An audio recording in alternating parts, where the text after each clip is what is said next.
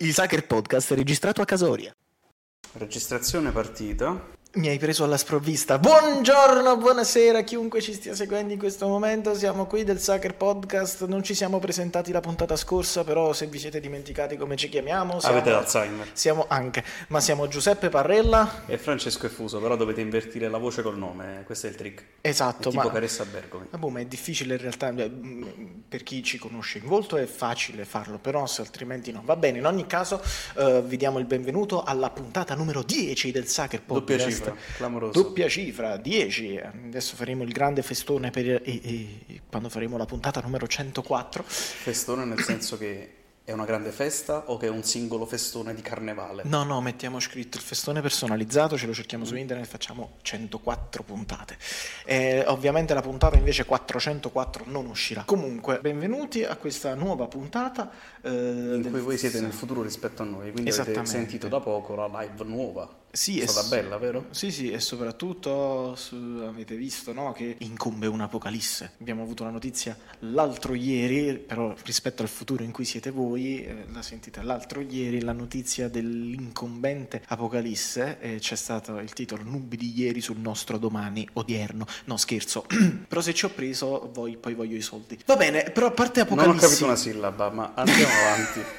Quella di oggi è una puntata molto importante perché si parla di uno dei più grandi autori viventi che per una volta non è americano, Eh no. ma aveva un amico americano. Che se non mi sbaglio lo ha diretto lui, se non Wim mi sbaglio. Wenders, proprio Parliamo proprio di Wim Wenders, il miglior amico di Stanis La Rochelle. Sì, thank you for being so not Italian. In questo caso lui non è stato neanche not ger- è stato anche not so German Sì. perché è andato in Giappone di nuovo dopo vent'anni da Tokyo Ga. Sì, Wim Realizza- Wenders è l'uomo più potente del mondo. Sì, ma soprattutto è stato, devo dire, il mio primo Wenders al cinema. No, il ce- No, non è vero, Berlino. per il mio film Wenders nuovo. Sì, questo è fattuale, possiamo dichiararlo. Chi è Wim Wenders? Wim Wenders, che all'anagrafe si chiama Wilhelm, da lì Wim, Ghi- è, nato a Düsseldorf, quindi potete speculare sul fatto che sia lui il mostro che cita Fritz Lang, Anche se- non era nato. E non è neanche ambientato a Düsseldorf il film Eh, perché appunto, è il però- titolo italiano che è il mostro di Düsseldorf. E lui è un regista che è molto legato a Berlino, ovviamente, alla quale torneremo molto in questo film. E anche al suo cielo sopra. è appunto al suo cielo sopra, però Wim Wenders, partendo proprio dal nome della sua casa di produzione, Road Movies, ha sempre dichiarato a partire dalla fondazione, cioè dal nome della sua casa di produzione, di essere un regista profondamente cosmopolita, soprattutto nelle scelte produttive delle sue opere. Ha girato tanto fuori dalla patria e lui è uno dei massimi esponenti dei pionieri di fatto del nuovo cinema tedesco, la Nouvelle Vague tedesca con Herzog e Fassbinder. Fassbinder è durato poco, ma ha fatto quanto Wenders C'è anche, sì, c'è anche Reitz, C'è anche Reitz. Che però è andato a fare la Ma televisione. rispetto agli altri colleghi, lui è quello che è rimasto maggiormente fuori dai confini geografici della Germania. È anche quello che si è impresso di più nell'immaginario comune, cioè perché Sì, per esempio, gli angeli del cielo sopra Berlino. Gli angeli del cielo sopra Ma Berlino, Natasha Kinski in Paris. Texas. Ce ne sono tanti, il sale della terra ebbe un grande impatto dieci anni fa. Salgado. Wenders, appunto, ma c'è stato citato il, il sale della terra, è un suo documentario perché Wenders conta all'attivo 24 lunghi di finzione e un altro discreto numero di documentari, tra cui Vina, il documentario 3D sperimentale su Pina Bausch, il sale della terra su Salgado, o il prossimo Anselm che esce Sì. tra un paio di mesi. Tra i vecchi documentari invece c'era Nix Movie, Lampi sull'acqua, con- dove vengono documentati gli ultimi giorni di vita di- del regista di Gioventù Bruciata, Nicolas Ray, Nicola Raggio. Diciamo che Wim Wenders arriva al 24esimo lungo di finzione, girando ancora una volta in Giappone, dove ha già girato Tokyo Ga, ma il suo cosmopolitismo si traduce anche non solo nei documentari, tipo quello su Salgado, era girato tra immagini di repertorio e cose nuove, a cavallo tra tutti i continenti, tra una cosa e l'altra. Non ha bisogno del documentario per girare il mondo, perché gira ad esempio Lisbon Story in Portogallo, gira Palermo Shooting in Italia, lo stesso Anselm, il prossimo documentario è girato buona parte in Italia, Eh, insomma c'è una bella trafila di film che ha girato fuori dalla patria. Quant'è che invece non faceva un film di fiction? Ma Ritorno alla vita? Dal 2017? 2015? Sì, da un bel po' di tempo che mancava Wenders a queste pratiche. Nel frappè però ha fatto nel 2018 il documentario sul Papa e Sì. per quanto essere un'opera di commissione non l'ho visto. Ma anche il sale della terra era successivo a Ritorno alla vita. 2014. Non sì, 16? 14. Ok. E che è la sua ultima nomination agli Oscar di fatto. Quella successiva è quella arrivata settimana scorsa, anzi due settimane fa per voi, proprio per questo Perfect Days, che già dal titolo omaggia Lou Reed, tornerà molto su Lou in questo film, il suo pulitore di cessi. Ah, tra l'altro uh, c'è una cosa, in realtà uh, non è... aveva fatto due film tra Ritorno alla vita e Perfect Days, in realtà, quindi non mancava da otto anni, ma, man- manca- ma mancava da sei anni, perché nel 2016 era uscito I bei giorni di Alan Watts, che è un film sempre di finzione, girato in Francia, e poi Submergence del 2017. Mm. E allora mi sono confuso con Ritorno alla vita, che però fu l'esperimento col 3D. Sei... Eh, non è la prima volta. Pina 2011 già la provo a fare dei giochetti col 3D. E sì, mo torna sul 3D per Anselm, che esce appunto inizio marzo con la Red, come Perfect Days.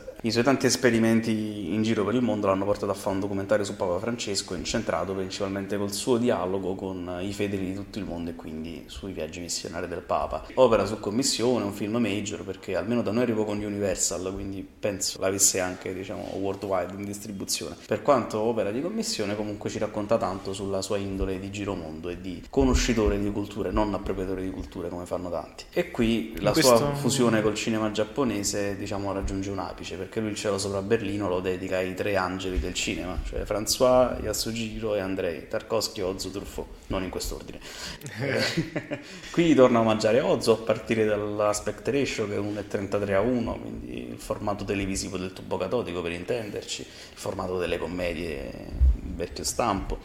E anche il formato di Ozu che è un suo sì, grande 1,33 non 1,37 33 ho detto. Sì sì no no dico, quindi praticamente è proprio un formato molto, molto, poco americano perché in America si preferiva l'1,37 il ratio della, il razio dell'Academy. Sì. e quindi la fuga dalla Germania di Wenders è sempre stato un tema importante. D'altro canto gira il suo film di maggior successo di pubblico e di premi negli Stati Uniti Paris Texas Paris Texas Paris Texas subito dopo fa il cielo sopra Berlino 87 premio della giuria a Cannes che per me è praticamente proprio... un film improvvisato girato sì, a lo girò perché aveva bisogno di liquidità per pagare i dipendenti e disse famo un film a volo in giro per Berlino improvvisiamolo vediamo che ne esce cerchiamo di fare profitto. Spoiler ha fatto profitto. Di- decisamente. E eh, quindi niente A distanza di 36 anni, Wenders gira un, film, sì. gira un, film, che si intreccia perfettamente con l'immaginario che crea nel cielo sopra Berlino. Quindi annuncio spoiler, spoilereremo sia Perfect Days, ma che cazzo c'è da spoilerare sui film di Wim Wenders, eppure il cielo sopra Berlino. Ah, boh, poi in realtà Perfect Days non è un film che si presta particolarmente proprio al meccanismo dello spoiler, perché non ci sono colpi di scena, cioè io vi posso dire tranquillamente il finale e non cambierebbe assolutamente ma nulla. Ma così anche con i film della Marvel, è solo una fissazione quella dello spoiler spoiler. La sorpresa non te la rovini se il film è buono. Non c'è sorpresa in Perfect Days. Però. Secondo me un pochettino ci sta su tutto il suo racconto familiare, diciamo.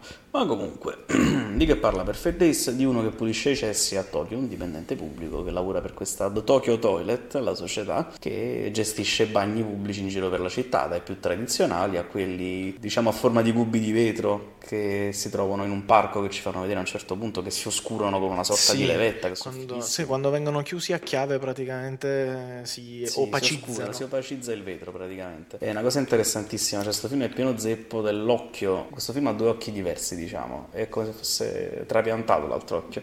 Un occhio è quello del suo protagonista. Sì dell'inserviente Hiroyama, si chiama Hirayama. Hirayama, scusate. Eh, Koji Yakusho, che ricorderete per Babel di Iñárritu, lui era il giapponese del terzo atto, diciamo. Era il padre della, della ragazzina. Della ragazzina, ah, sì. invecchiato bene però. No, no, ma cioè, c'ha 60 anni e sta una bella. Ha i capelli come Umberto Bossi. Ah, 13 assassini di Mike. Ah. Banalmente. Eh, Tokyo Sonata di Kurosawa. Memoria di una geisha. Cure, giustamente, il suo primo film con Kurosawa. E ha vinto la Palma d'Oro per questo film. Vabbè, interpreterà Yama che pulisce i cessi, che è muto non sì, taciturno. Parla molto poco, sì. Sì, lo sentiamo parlare la prima volta dopo mezz'ora di film praticamente. Il film puoi dividerlo tranquillamente in due atti, il primo di 30 minuti, il, resto, il secondo atto dura 90 minuti tra una cosa e l'altra. Sì, il primo atto è la narrazione di una giornata all'interno della vita di questo personaggio e della sua prospettiva. Come si alza, come accartoccia il letto, la sorta di materasso che ha. Come si rifà il letto, in pratica. Come si rifà il letto, che lo accantona, lo mette da parte in un angolino, si lava, si rada i baffetti meravigliosi che ha con le forbicine, si lava i dentini, prende il caffè in un distributore automatico, tutte azioni che ciclicamente ripeterà molte volte all'interno del film. La vita dell'uomo comune, insomma. La vita dell'uomo comune che comune non è. No, infatti. Perché... L'uomo comune fuori dal comune, perché? Per l'approccio con cui, cioè per l'approccio che ha nei confronti proprio della, del, di queste abitudini, della vita, eccetera, eccetera. Cioè non, non, lo vediamo mai lamentarsi. È una persona che è molto attaccata alle sue abitudini, è una persona che fa una cosa che non si fa, cioè fa una cosa che molti eh, forse dovrebbero fare, cioè si prende il tempo per guardare e per viversi il presente. Sì, e soprattutto osserva sempre negli stessi punti. Sì. Non cerca un cambio di luogo, cerca semmai una novità nella stessa prospettiva. È un abitudinario. I cambi di prospettiva sono tutti fuori dalla sua di prospettiva, tipo c'è il barbone che si aggira sempre per il parco dove lui va a fare le rose pranzo, a mangiare i sandwich e a fare sempre la stessa fotografia alle foglie di un albero. Tra l'altro poi eh, fa, fa anche, come dire, si incontra anche con un'altra pranzatrice, con una giovane ragazza, esatto, che si trova ad essere sempre su sua vicina di panca. Sì, che si osservano. Esatto, si osservano ma non fanno nulla, poi vabbè, è vero, l'unica cosa che si può spoilerare sul finale che è quella, no? È interessante il fatto che Wenders, secondo me, questo film faccia anche un po' una sorta di critica all'illusione che i social network danno rispetto alla convinzione di poter conoscere le vite degli altri. Nel senso che guardare le storie Instagram di una persona, come fa la nipote di Rayama che vediamo a un certo punto nel film che parla di Spotify, parla di Maps, di social network, cosa che lui ignora. Chissà se hanno questa, questo album su Spotify, lui dove si trova questo Spotify pensa sia un negozio fisico. Un negozio fisico. È proprio alienato dalla tecnologia, usa ancora una piccola macchinetta fotografica che va a Digitale, esattamente. Cioè no, digitale, eh, scusate, sì. una, una, macchina analogica, sente le cassette in macchina, cioè nel 2023 ha ancora il, mangia, il mangianastri praticamente. Sì, le cassette, c'ha Transformer di Lurid che gli dicono vale un sacco, 20 20.000 yen. No, non, non ce l'ha, la trova nel negozio. No, lui ricerca nel negozio cerca gli stessi, ah, stessi prodotti sui... che lui ha per ricomprarli eventualmente. Ah, ok, gli stessi. No, ma sente Days, Perfect no, Days sente Pale Blue Ice, che è dei Velvet Underground. Eh, però, però Perfect Day sta su Transformer, mm-hmm. quindi ce l'ha la cassetta. Sì, sì. sì, sì. Sente Patti Smith, sente Rolling Stone a un certo punto, I sente gli Animals, House of the Rising Sun. Sì, sì. anche la versione Pazzo giapponese. Culo. Sì, la versione giapponese che la canta la diva. Mama, la Mama. signora del, del ramen, là, del mm. negozio dove lui va a mangiare. Sì, è vero, è vero. e canta... poi c'è questa cosa che tutti i posti dove va a mangiare fuori casa gli danno sempre il bicchierozzo di acqua ghiacciata. Sì. Hai fatto una dura giornata di lavoro, devi stare a riposarti, gli portano sempre questi bicchieri di ghiaccio. Quasi un rituale, una liturgia che viene rispettata anche da quelli esterni e la sua monotonia. Cioè la società giapponese contemporanea si presta a quello, cioè una società prestata completamente mm. a un rispetto assoluto per il proprio lavoro. A un vivere per lavorare, non il contrario. Lavorare, non il contrario. Però tutto si può dire tranne che non vive, non vive Rayama. Però esatto. la cosa dei social vedere Vive mentre storie, lavora lui. Vedere delle storie significa, almeno dal punto di vista della nostra percezione idiota di uomini soli, ci dà l'illusione di conoscere le vite degli altri. Hirayama, qui, su Hirayama qui il discorso cambia perché Wenders ci dà costantemente l'illusione di avere elementi eh, o di inscenare eventi che possano farci capire qualcosa di più profondo, privato, personale del personaggio, che è alla base del cinema, no? farci conoscere sì i segreti, l'intimità dei personaggi che raccontiamo. Qui non lo fa, non ti fa mai capire fino in fondo quali sono i suoi rapporti col passato, con le persone che lo circondano. Anche con, con la, la sorella. Morire, la sorella, appunto, no, sta sorella vedi solo che si presenta con un macchinone, una pista privato. La figlia comunque ha un iPhone che starà uh, 1000-1200 euro, credo, insomma, un iPhone molto potente, ha questo macchinone, l'autista privato, è vestita bene. Chiede al fratello, ma è vero che pulisci i cessi? Come sì, a giudicarlo. Probabilmente viene da un background, esatto, viene da un background, da un background eh, medio alto borghese sicuramente, o forse la sorella si è arricchita. Magari Potrebbe esserci anche un discorso eh. esatto sulla classica figlia giapponese data in sposa per motivi di interesse a quello benestante, no? per aiutare anche la famiglia ma che, poi, sì, ma che poi allo stesso tempo questa famiglia ricca, indipendentemente da come è nata, è un, un, ambiente da cui scappare, cosa che vediamo fare dalla ragazzina, dalla nipote, che va mm-hmm. a mhm. cercare lo zio perché proprio è spinta verso di lui da un sentimento di genuino affetto, cosa che la sorella sembra non comprendere, nel senso che come eh, diciamo nel giudizio nei confronti di questo personaggio che pulisce bagni e che vive in, questo, in, un, ambiente, in un appartamentino piccolo, in un, praticamente in una piazzola anche sì. abbastanza brutta a vedersi. E in questa cosa c'è anche l'ambiente che può aver soffocato questa ragazzina, cioè in cui appunto questi sentimenti genuini sono decisamente stigmatizzati per certi versi, cioè perché non c'è tempo per viverseli, perché bisogna puntare a... perché la vita è un'altra cosa. No, Wim Wenders dice no, la vita è anche questo, è soprattutto questo, questo. Eh. È il vivere di, di, sentimenti, è il vivere di sapersi godere i, i, i momenti, cioè ban- banalmente è, è, è, un po' mis- mescolare diciamo, il situazionismo con la vita, diciamo con la routine, lo, lo abbiamo detto, c'è un che di eh, di libero in questa, in questa vita organizzata, in questa monotonia, cioè i momenti di libertà si vedono, probabilmente sono pochi, ma non per questo vengono trascurati, rimangono preziosi nel momento in cui, per esempio, appunto, eh, Hirayama è a mangiare nel parco, eh, oppure nei mom- momenti di convivialità che in realtà non vive mai da solo, perché comunque ha i suoi, i suoi ristoratori di fiducia che sono come se fossero in realtà dei, come si chiamano, i responsabili delle mense o appunto come se fossero tanti piccoli genitori che gli fanno trovare il piatto pronto, anche perché insomma lui li paga, però comunque c'è un rapporto che va al di là di questo, mo, al di là di qualsiasi cinismo, comunque sono degli occhi di riguardo che gli, cioè, dire, che gli vengono rivolti. In sostanza noi ci innamoriamo un po' di tutto questo, sì. cioè Wim Wenders è molto bravo, cioè, diciamo, è un maestro in questo, nel farci trarre così in profondità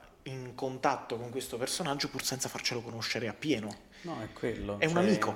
In un periodo storico in cui crediamo di poter conoscere gli altri in base a poche informazioni, a pochi fotogrammi, fatti anche in verticale, quindi morte del cinema, Benders ti fa un film che va nella direzione opposta, ti dà piccoli dettagli, ma ci porta davanti alla nostra in realtà incapacità di comprendere gli altri, perché come da sempre nel suo cinema c'è sempre un muro di Berlino sì, ma anche il muro di vetro tra Natasha Kinski e Harry Dean Stanton. Harry Dean Stanton in Pari Texas ci sono sempre dei muri che separano le anime e l'onestà spirituale e spiritica dei personaggi nel suo cinema. In questo, e in questo film mi ha ricordato molto Amaguchi, però vabbè tu hai visto Male non esiste, parlo più dei due precedenti che sono ambientati in città a Tokyo, cioè in realtà a Hiroshima tra il Magar a Tokyo il gioco del destino e della fantasia, cioè un certo di, tipo di cinema che inquadra una Tokyo dedita al lavoro, iperdinamica da un punto di vista del fatturato fatturato sostanzialmente del lavoro, lavoro, lavoro. E lui inquadra dei momenti di pausa dal lavoro in tre storie diverse nel gioco del destino e della fantasia. E quindi in questi ambienti borghesi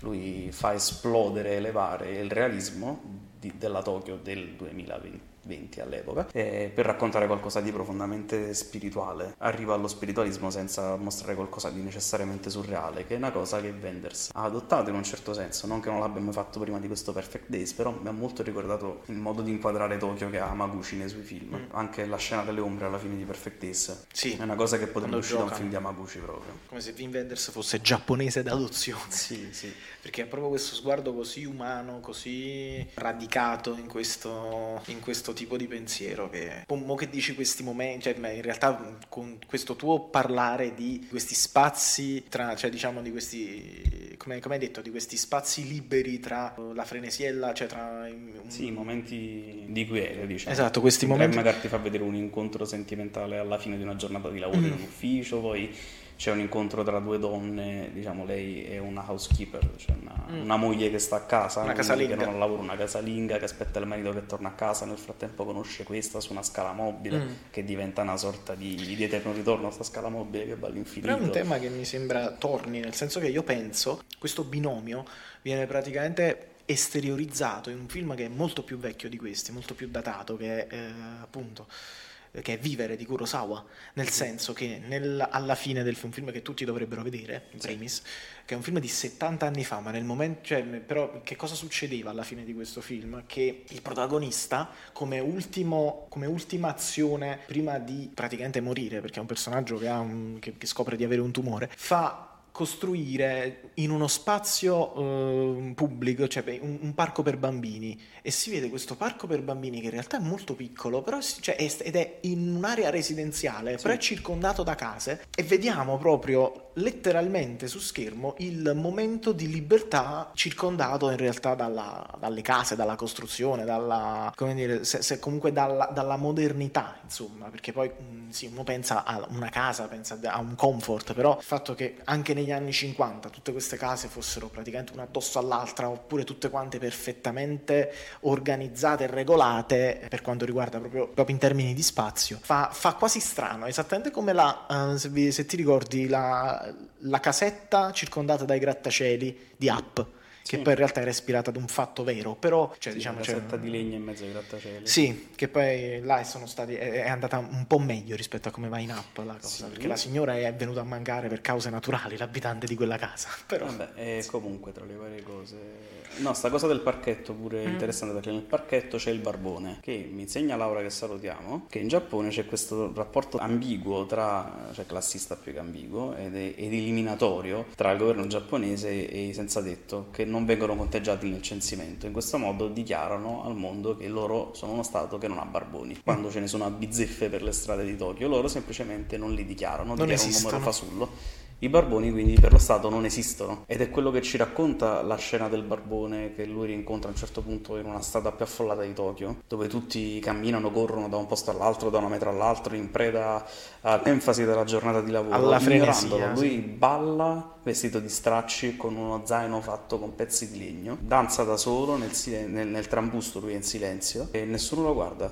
È un fantasma quando è un pesce fuor d'acqua in quel contesto lì, in quel momento lì. Mm. È un'altra immagine fortissima sul concetto di libertà che esprime Wenders qui, anche perché la casa del protagonista è, appunto è compressa, almeno all'apparenza, ma la figlia che vive di fatto in spazi immensi, quindi in teoria uno spazio immenso è uno spazio di libertà, uno spazio libero. Trova la sua libertà, la sua naturalezza andando a casa dello zio, quindi vivendo in uno scatolo di sardine di fatto. Mhm. Poi vabbè, vogliamo- possiamo dire la cosa stereotipata, cioè il suo spazio immenso è rappresentato dai libri che ha in casa e che legge tutte le sere prima di andare a dormire, legge Legge Faulkner. Faulkner la sera. Sì, esatto. E poi, vabbè, gira in 1.33 il film. Per a Ozu e anche per comunque eh, ri- cioè, dire, per raccontare il vivere fuori dal mondo Sì, del suo in personaggio. scatolare. Lo inscatola, ma soprattutto usa un, un aspect ratio desueto che si usa solo per ragioni espressive. E infatti, che cosa stiamo vedendo? Un personaggio che vive fuori dal mondo, non sa cos'è Spotify, ha, ha ancora il mangianastri in casa, cioè non ha una televisione in casa, non ha credo neanche il telefono. Cioè, comunque una Ah, non pers- ce l'ha il telefono. un telefono fisso. Il cellulare ce l'ha, però insomma non lo vediamo mai, che lo, lo- lo vediamo poco. Che lo, Cioè, cioè, solo quando lo chiama il collega. esatto, lo, lo usa, lo usa solo per, per telefonare, per l'appunto. Il collega è proprio l'anime character, poi. Se Sì. lui è taciturno, il collega invece... E parla un sacco. E, e poi lo vediamo soprattutto comprare libri da 1 a usati. 10, 10, da 1 a 10, 8. Esatto, da 1 a sì, 10. usa sempre la, scata- la scala da 1 a 10. Sì, eh. per valutare qualunque cosa. E anche quella è un po' l'ossessione delle nuove generazioni per i ranking, le classifiche, le top, Sì, e dare voti a tutto. Ho anche forse una, una stronzata del, cioè diciamo anche quella, i- il meme del credito sociale cinese. Comunque lo vediamo appunto che fa, che legge libri che sembrano anche vissuti, libri usati, insomma, o sbaglio. Sì, sì, sì, consumati. Sì, Cioè, consumati e, compra a pochi spicci in una piccola libreria. e che sembrano in realtà Tascabili sono s- poi. sono dei tascabili, ma dei tascabili vecchi. Cioè diciamo Sì. che se fosse in Italia comprerebbe forse gli Oscar Mondadori che hanno ancora il prezzo in lire, quelli piccoli Sì, piccoli, sì. che sono molto carini, ma a volte sono illeggibili perché sono scritti piccolissimi. Vabbè, comunque questo non c'entra niente. Noi alla fine vediamo lui, questo personaggio che si muove e che non ci è dato di conoscere fino in fondo, ma intratteniamo come spettatori con lui lo stesso rapporto che, intrattia- che intratterremmo con un amico, con una persona che conosciamo. In fin dei conti, questo è un comfort film, secondo me. Sì, sì, è un po' un comfort film, ma comfort fino a un certo punto, nel senso che comunque è un film di Wenders, quindi è un film che deve cercare, senza che tu te ne accorga, di colpirti con un pungiglione come Scorpion nei fumetti di Spider-Man. Però è un verino purificatorio, cioè ti fa star male e poi vomiti via tutto il malessere che hai dentro, come fa anche il personaggio. L'unica cosa che forse capiamo bene della sua psiche è che c'è una paura del lasciare la terra, lasciare la dimensione terrena che lo attanaglia, cioè l'incontro finale col marito di Mama, l'ex marito Sì. di Mama. E qua voglio citare Diego del Pozzo che ha recensito il film Il cinema è giocare a calpestare le ombre, punto. Citando appunto la scena in cui quest'uomo che ha un tumore in fase probabilmente terminale, non sa quanto gli resta da vivere, inizia a dire non so nulla, non so un sacco di cose, non so cosa succede se provi a sovrapporre due ombre. E quindi provano a mettersi davanti a un lampione, uno davanti all'altro, a sovrapporre le ombre, notando che non cambia nulla. Tra l'altro, Quindi- sì, in questa scena con queste luci che Sì. sembrano uscire un po' da One from the Heart, un po' da Cioè, è, è, sembra giorno, un po' da un presepe, un po' da One from the Heart. Sembra giorno con questo fiume, in, su questo lungo fiume. È proprio una pace dei sensi, questo film, in, questi, in, quel momento. Sì, in questo sì. Quello è proprio una roba, per quello dico, alla Kurosawa anche. Sì. Su recente mi fa pensare troppo a Maguchi quella cosa. È una cosa che potresti vedere nel suo cinema. Mm-hmm. Due personaggi che sovrappongono le ombre per cercare di dare un senso a una domanda un po' infantile. E infantile pure è una parola importante perché all'inizio c'è una delle scene scene più belle di tutte. Il bambino? Sì, lui, lui trova un bambino in un bagno pubblico, lo riporta alla madre che non fa altro che urlargli addosso e metterlo in una condizione d'ansia di fatto. Non vedi tuo fratello, indicando un neonato, il fratellino piccolo ancora che piange. Nulla, che piange. Non vedi cosa hai fatto, l'hai fatto piangere, ti sei perso, non devi allontanarti. Pensa soltanto a ripulirgli le mani con delle salviettine al posto che, sai, assicurarsi che stia bene. Eh, il bambino sta in silenzio, la signora non ringrazia neanche il nostro povero pulitore di cessi. Getta che secondo me non lo guarda male. Che sì, a un certo punto ho pensato lo guardasse male. a fanculo, ero convinto. Invece lo ignora e basta, ignora Irayama. Il bambino è l'unico tra i due che si gira e lo saluta con un cenno con la mano. Irayama ricambia. E qui la teoria del complotto. Esiste? Irayama? Irayama esiste mi ha lasciato pensare dall'inizio sto film che proprio voglia dare continuità all'immaginario che ha creato col cielo sopra Berlino, cioè nella mitologia degli angeli che lui crea nel cielo sopra Berlino, come racconta lui stesso, il bianco e nero è il mondo invisibile insito in quello visibile, quindi quello a colori, che è un mondo fatto di problemi pratici e che non contempla l'ascolto dei pensieri delle anime che sono solo un sottofondo come le radio che sono presenti molto nel film. E il bianco e nero cioè il punto di vista degli angeli è quello che permette loro di ascoltare le anime. Sono esseri che vivono solamente di anime. E in questa mitologia Wenders mette il suo angelo protagonista interpretato da Bruno Ganz che è Damiel. Damiel sceglie di rifiutare il dono del vivere di anima per diventare un essere umano. Mm. provare cosa significhi avere il freddo addosso aver bisogno di un po' di calore cercare il calore umano abbracciare qualcuno qualcuno. Vestirsi in maniera colorata. Vestirsi in maniera improbabile, avere i capelli spettinati. Avere l'aspetto esatto, i, capelli ossigenati, in realtà sì. ha anticipato le mode perché Wim Wenders crea mode. Wim Wenders crea qualsiasi cosa. E quindi nei muri che dividono Berlino c'è anche un muro metafisico, divide le due Berlino, quella visibile e quella invisibile. E in questa mitologia quindi Wenders ci spiega è possibile smettere di essere angeli e diventare esseri umani, scegliere di essere carne, di essere soprattutto soggetti finalmente al tempo e quindi alla mortalità.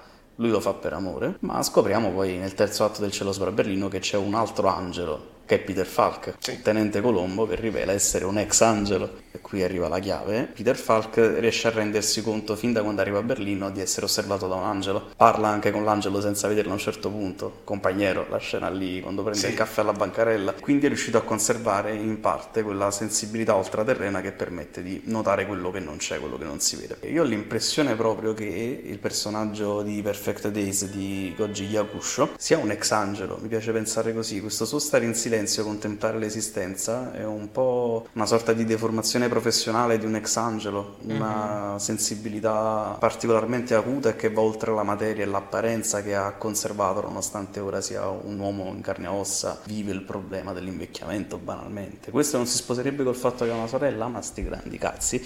Mi piace molto pensare che lui faccia parte di quell'immaginario. D'altro canto, nel film di Wenders dell'87, chi sono gli unici che vedono gli angeli? I bimbi! I bambini sono gli unici che guardano negli occhi occhi Cassel e Dami, i due angeli protagonisti. E anche qui il bambino è l'unico che lo guarda negli occhi per buoni 40 minuti di film, è l'unico che ricambia quello sguardo non molesto, non invadente, ma contemplatorio che ha lui nei confronti della vita e degli altri. Come se fosse anche là, come se fossero due amici, più che sì, cioè proprio, proprio un rapporto umano libero, senza nessun tipo di che sì, a un certo punto ho pensato lo guardasse lo mandasse a fanculo, ero convinto. Esattamente, nessun, nessun tipo di malizia. E poi banalmente anche cioè il fatto che lui osservi sempre gli stessi posti, fotografi sempre lo stesso punto, lo stesso fotogramma, cioè ha tutti questi scatoli in cui conserva gli stessi fotogrammi, gli stessi scatti dello stesso albero, gli stessi rami, le stesse foglie all'infinito, come se cercasse sempre la novità appunto in delle azioni sempre identiche tra loro, in delle cose sempre identiche tra loro. E mi fa pensare proprio a quello, al fatto che lui cerchi appunto la specialità nella banalità, nella monotonia proprio perché è quello che ha desiderato, smettere di essere angelo per godersi la semplicità della banalità. Sono convinto che proprio siano intersecati, puoi immaginare. Sì, diciamo Anche che... perché gli intervalli tra giorno e notte sono in bianco e nero. Eh, sì, e nero diciamo, is- lui pensa in bianco e nero. come i cani. Esattamente. magari, in bianco e nero. Ma magari è daltonico, che ne sai? è daltonico e vede le cose in bianco e nero, quindi magari è un angelo che... Cioè, è un angelo che al contrario, è un angelo del cielo sopra Berlino, ma al contrario, quindi è il Berlino sopra il cielo. Ha proprio una connessione immediata con i personaggi femminili, mm. la fidanzata del suo collega, che in una scena di silenzio mentre ascoltano Redondo Beach di Patti Smith, lei dà un bacetto sulla guancia e va via, o Mama, o banalmente sua sorella, quale, con la quale ha lo scambio forse più sentito di tutto il film. Cioè, due giapponesi che si abbracciano sono una cosa rara. Partiamo mm. da un presupposto niente inchino, abbraccio fortissimo prima con la nipote e poi con la sorella. Eh, quando acchiappa Hirayama, comunque mm. dici... No, proprio come Damien cielo sopra Berlino, che percepisce immediatamente una connessione quasi come se fosse un ricordo atavico per mm-hmm. vedere la circense allo spettacolo. Quindi, ah, tra l'altro io mm, penso una cosa, secondo me questo film si presta molto bene ad essere male interpretato, nel senso che, cioè più che male interpretato, siccome un, è un film di, mm, di raro di raro impatto visivo, cioè di rara potenza visiva.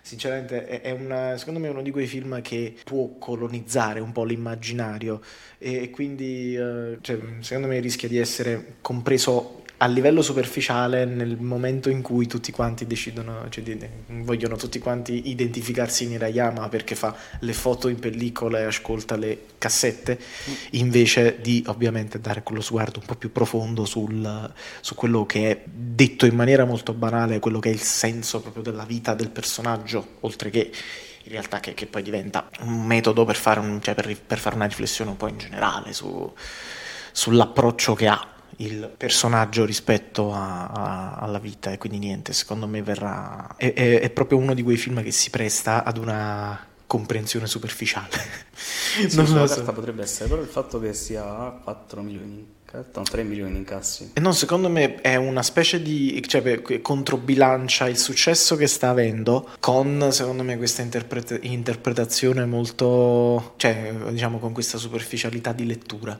Però... Eh, però non ti credere, perché tutti quelli con cui sto parlando, e sto film lo stanno vedendo in pari numero, sia i cinefili più accaniti che gli spettatori più casuali, arriva a tutti sto film, è una cosa che non mi spiego. Uh-huh. Cioè un film di Wenders che fa ora con 3 milioni e 2 ad oggi e che arriva così tanto a livello profondo allo spettatore medio anche, è inspiegabile sta roba. La spiegazione è che probabilmente cioè, è una che Wenders ci ha preso. Eh, Wenders ci ha preso però un film di due ore iper lento, con zero dialoghi fino alla prima mezz'ora di film, che fa 3 milioni e 2 e convince a livello emotivo il pubblico. Uh-huh. Cioè, proprio, nel suo film c'è proprio la ricerca della trascendenza che trovi in Ozu, in Kurosawa, in, in Amaguchi, anche per stare su sì, recente, un sì, certo sì. tipo di cinema giapponese molto legato no, al rompere la famosa parete comunicativa tra le anime tra i personaggi, anche di Akiano, sempre stare in Giappone. Mm, sì, e poi soprattutto... Uh, sì, uh, Ecco, questo film è quello che farei vedere a chi dice che nel cinema ci stanno solo personaggi, capito? Tristi, tragici, drammatici, personaggi che tengono sempre i problemi. No, personaggi che hanno sempre capito questi problemi, eh, eccetera, sì. cioè che si lamentano di queste cose. Poi, nel momento in cui uno ti fa vedere un uomo comune, come ha fatto notare l'uomo meme, cioè praticamente Rosario Gallone, che, che è un film vicino Vicino, molto vicino anche a Zavattini, alla poetica del mm. seguire un uomo comune che si, è, è nella sua giornata. Sì, sì. Okay, che è un po' anche l'essenza, cioè diciamo che era l'utopia del neorealismo. Uh-huh. Chiunque si lamenti di, cioè de, de, dell'essenza dei personaggi cinematografici, chiunque si lamenti dicendo che Perfect Days è un film lento, vi autorizzo personalmente a tirargli uno scozzettone. No, obiettivamente ha un ritmo lento. Sì, no, ma ha un ritmo lento, però non rompe... Cioè, una lentezza narrativa come il padrino, per esempio. Cioè. Eh sì, no, ma dico, non... Cioè, però, però, racconta praticamente quello, è, è, antinarrativo da questo punto di vista, non ci sono conflitti, non ci sono problemi e quindi quando, quando, vengono tolte anche le cose che rendono un personaggio cinematografico e lo rendono realistico, nel momento in cui uno si dovesse lamentare di questo film potete prendere... Che sì, a un certo punto ho pensato lo guardasse ma... a fanculo, ero convinto. Per lo scozzettoni comunque. Sì, diciamo del ritmo di questo film. verso la chiusura della puntata anche perché tra poco devo andare a vedere esatto. Oppenheimer e poi, vabbè, l'ultima cosa che mi verrebbe da dire è la cosa che dicevo anche live ieri su Martin Landau che diceva i cattivi attori si sforzano di piangere quando sono davanti alla cinepresa, i bravi attori cercano di non piangere quando sono in scena. Cosa fai Koji Yakusho in sto film per due ore? Sorride. No, ma hai sempre l'impressione quando lo vedi in macchina sorridente o quando cammina o quando è in presenza di altri. Che c'ha... No, sempre questi occhi come se fossero veramente un passo dalle lacrime, sempre lucidi. Mm, cioè, un misto tra la stanchezza del lavoro e la stanchezza della vita. quasi del personaggio, la stanchezza della vita. Sì, e fino alla fine si sforza di non spiangere, anche quando c'è l'alba sul, fin- sul finale, lui ascolta Nina Simone, Feeling mm. Good, mentre la canzone parla di lui praticamente, no? It's a new day, it's a new down for me, una sì, nuova alba vero, per me. È vero, quello, in quell'ultimo sguardo c'è... Quasi cede, ma non cede. Sì, vero ma magari Wenders ha dato lo stop prima,